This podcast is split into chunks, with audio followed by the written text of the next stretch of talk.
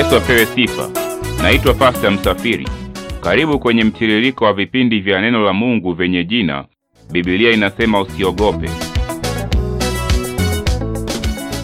Kumbuka ni Biblia inasema usiogope, siyo mimi ninayesema, ila Biblia. Kwangu mimi iko neema tuitokayo kwa Mungu katika Kristo Yesu inayoniwezesha kuchambua maandiko ili ujumbe huu kwamba usiogope upate kuwa dhahiri kwako.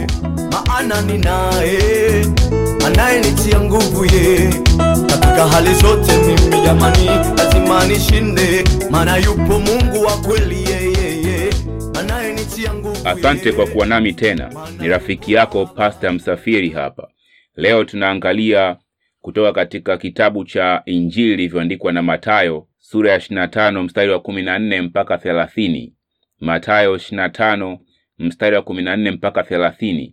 Ni habari ambayo aliifundisha Yesu na watu wengi ambao wamekulia katika namna moja au nyingine ya Ukristo toka wakati wadogo Sunday school mpaka labda ukubwa ukubwa fulani watakuwa wameshakutana na somo hili mara moja mbili au zaidi. Linahusu mfano wa talanta. Kwa hiyo nitasoma kutoka katika um, Mathayo 25 mstari wa 14 mpaka 30 kama ilivyoandikwa. Maana ni mfano wa mtu atakaye kusafiri, aliwaita watumwa wake, akaweka kwao mali zake, akampa mmoja talanta tano na mmoja talanta mbili na mmoja talanta moja, kila mtu kwa kadiri ya uwezo wake. Akasafiri. Mara yule aliyepokea talanta tano akaenda akafanya biashara nazo, akachuma faida talanta nyingine tano.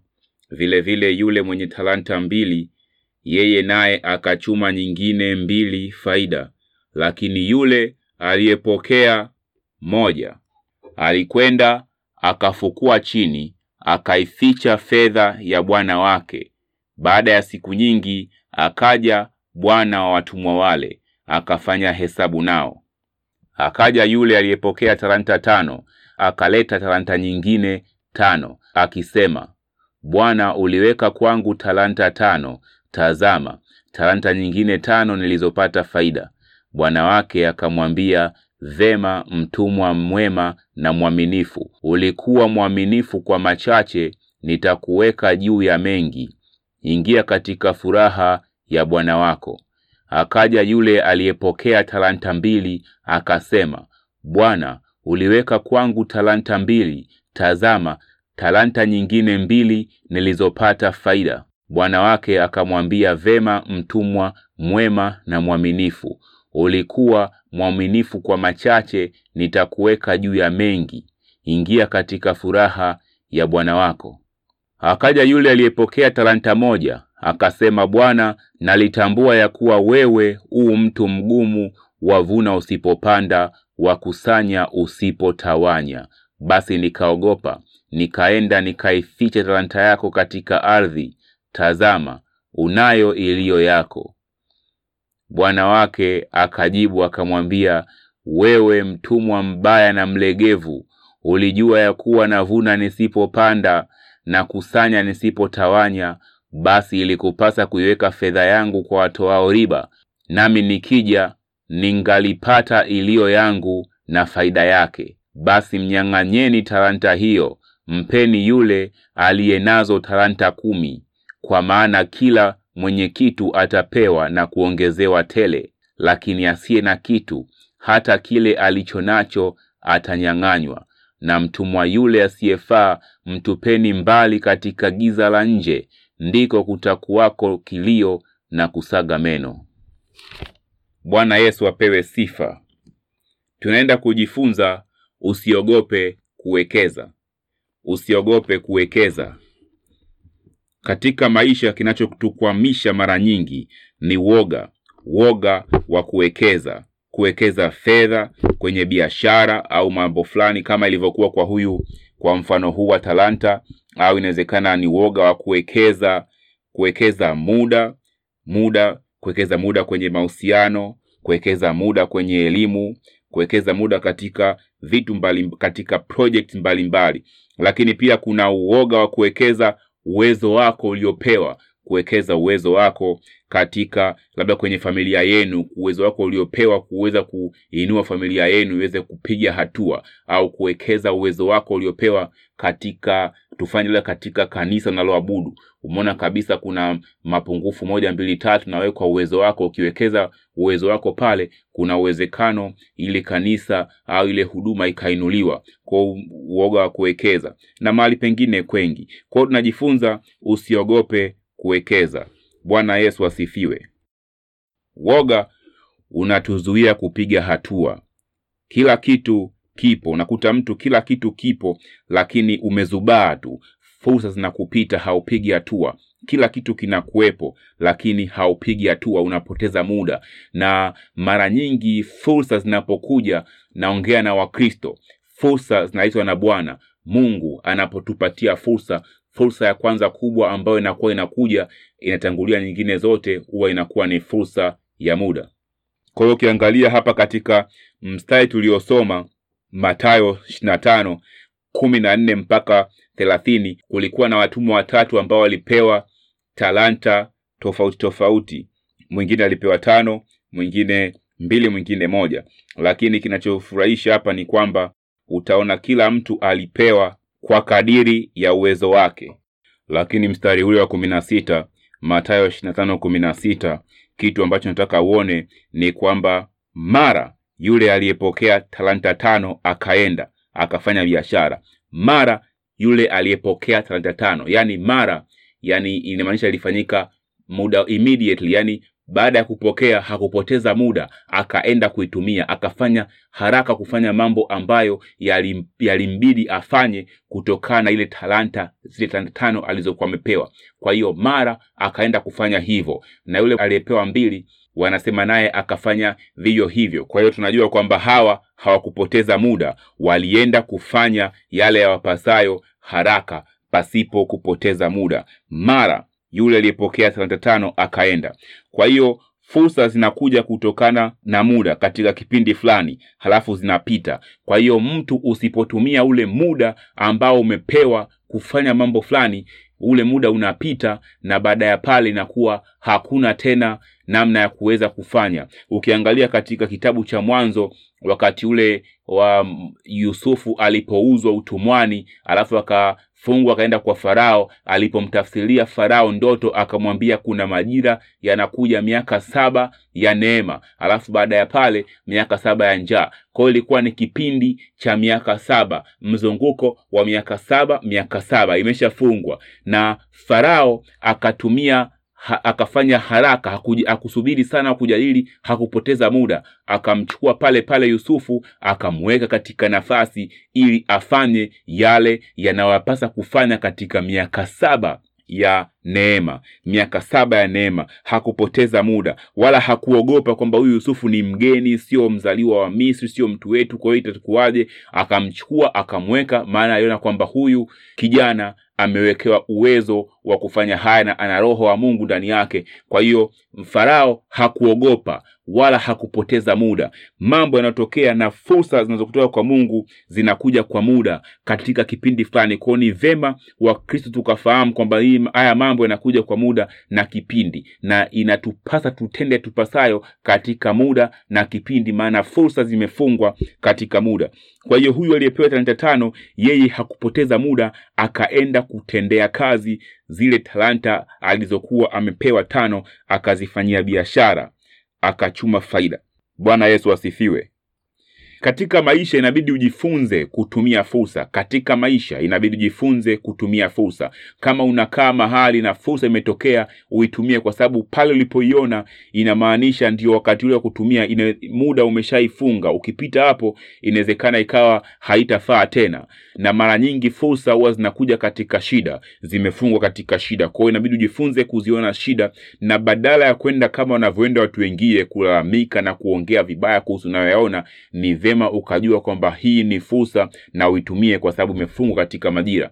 Kama unaishi mahali na hakuna umeme ujua kwamba hiyo ni fursa. Unaweza uka, ukafanya biashara nyingi katika fursa hiyo kwa sababu watu wana uhitaji ukatumia haraka. Lakini unapoendelea kukaa na kulalamika jua serikali inafanya kazi yake baada ya muda mchache umeme utakuwa umeshafika mpaka huko hiyo fursa itakuwa imepotea tena. Watakuwa wanafanya watu wengine itakuwa ni wakati mwingine tena. Kwa hiyo kama umekaa mahali kuna shida yoyote ambayo ipo angalie kama fursa uweze kuitumia kwa ajili ya kupata faida. Na hili ili uweze kufanya mambo haya inabidi usiwe mwoga. Usiogope kuwekeza. Ndiyo nachojifunza hapa.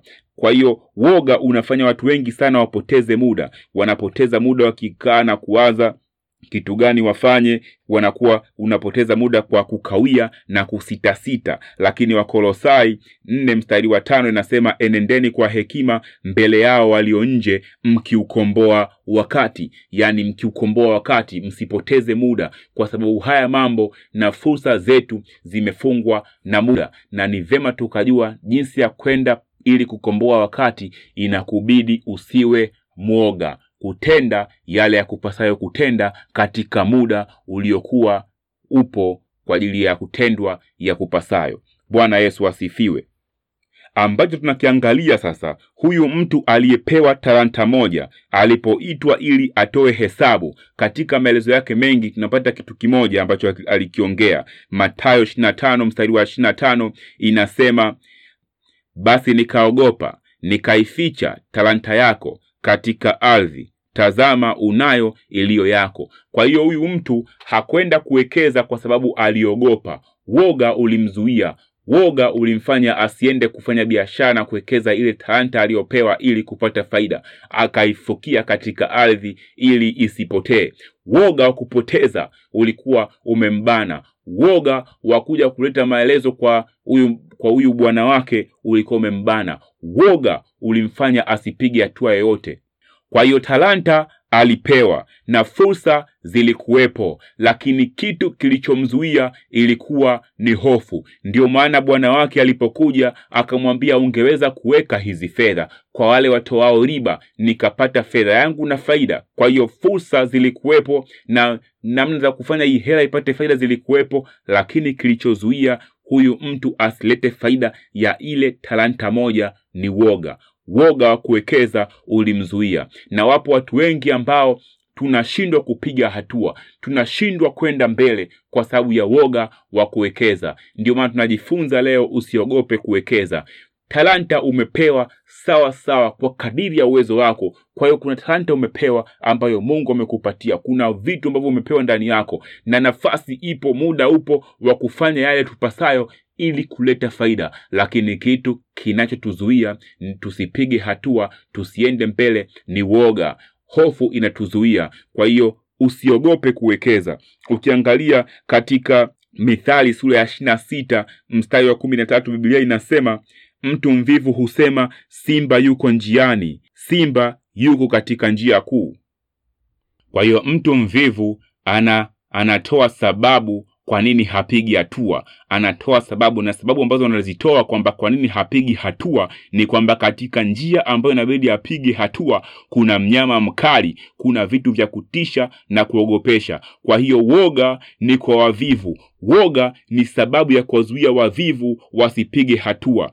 Wenye haki hawaogopi. Ndiyo maana bibilia inasema usiogope. Kumbuka sisi tumefanywa haki kwa damu ya yesu kwa imani katika yeye. Kwa hiyo sisi ni wenye haki na hatupaswi kuogopa kwa sababu wenye haki biblia inasema kuhusu wao katika methali 28 mstari wa kwanza kwamba waovu hukimbia wasipofuatiwa na mtu bali wenye haki ni majasiri kama simba. Kwa hiyo wenye haki hawaogopi ni majasiri lakini waovu ni waoga. Waovu ni waoga. Wewe kama mwenye haki uwe jasiri usiogope kuwekeza. Kumbuka fursa huwa zina muda. Kwa sababu ya woga wao waliogopa majitu wana wa israeli wakashindwa kuingia katika nchi ya ahadi. Wakashindwa kuingia kanani wakapoteza fursa ya kuingia katika kanani. Ikabidi wasubiri mzunguko mwingine wa miaka arobaini ili waweze kupata nafasi nyingine ya kuingia Kanaani, na kuombea katika jina la Yesu kwamba isiwe hivyo kwako, kwamba kama fursa imetokea usiogope kuitumia na kuichukua, kiasi kwamba ikasubiri mzunguko mwingine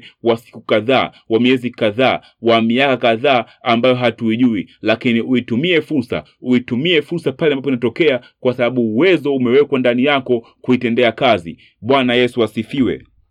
Woga wako usikurudishe nyuma. Woga wako usikusubirishe. Wekeza fedha, wekeza muda, wekeza uwezo wako leo. Usiogope kuwekeza. Biblia inasema usiogope. Jina la Bwana libarikiwe. hata iwete mimi nitashinda hata iwete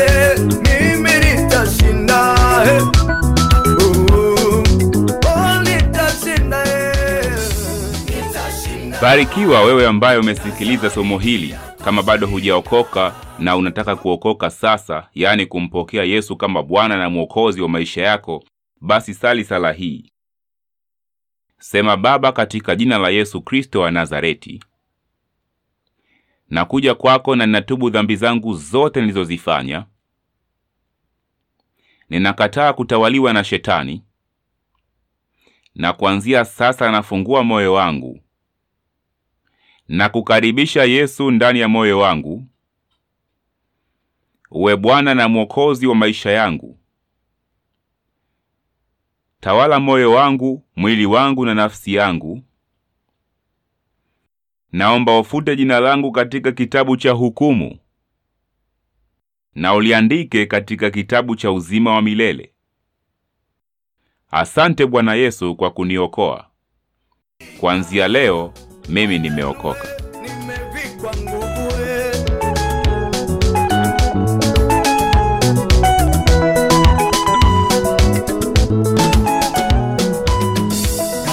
Hongera sana kwa kuokoka. Kama ni mara ya kwanza kusali sala hii na leo ndio umeokoka, tambua ya kwamba kuna kitu kikubwa sana kimefanyika ndani yako, umefanywa kwa upya kutokea ndani. Wasiliana nasi tafadhali, ili tukutumie mwongozo wa namna ya kukua katika imani yako hiyo mpya katika Kristo Yesu kama Bwana Mwokozi wa maisha yako. Hongera sana na barikiwa.